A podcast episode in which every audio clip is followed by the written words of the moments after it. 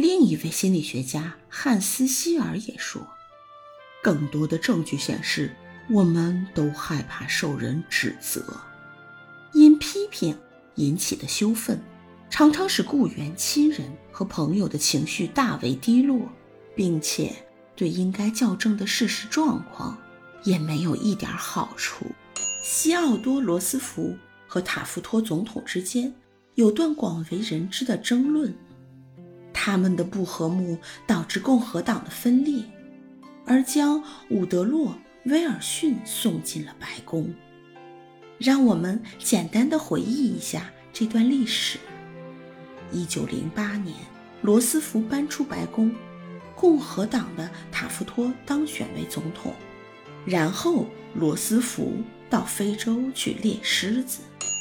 当他回到美国后，看到塔夫托的保守作风，很是震怒。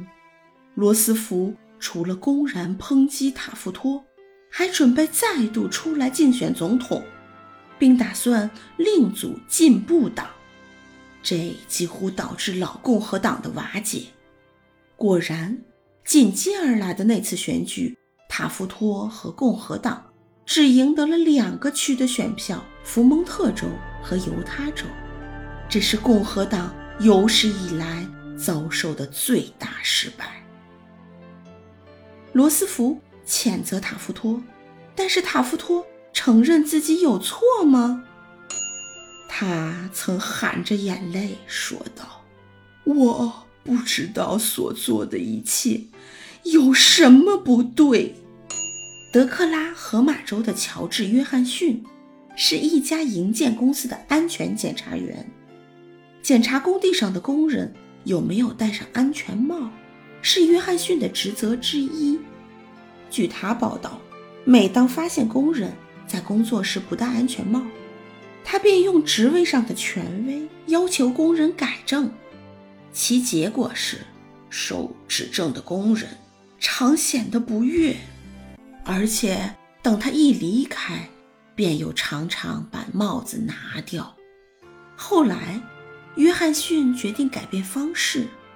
第二回，他看见有工人不戴安全帽时，便问是否帽子戴起来不舒服，或是帽子的尺寸不合适，并且用愉快的声调提醒工人戴安全帽的重要性，然后要求他们在工作时最好戴上。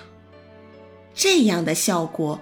果然比以前好得多，也没有工人显得不高兴了。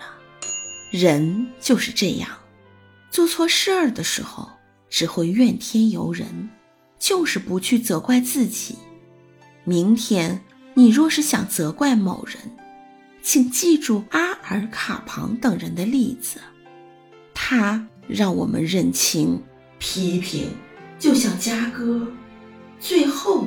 总会飞回家里，也让我们认清，我们想指责或纠正的对象，他们会为自己辩解，甚至反过来攻击我们，或是像塔夫托所说的：“我不知道所做的一切有什么不对。”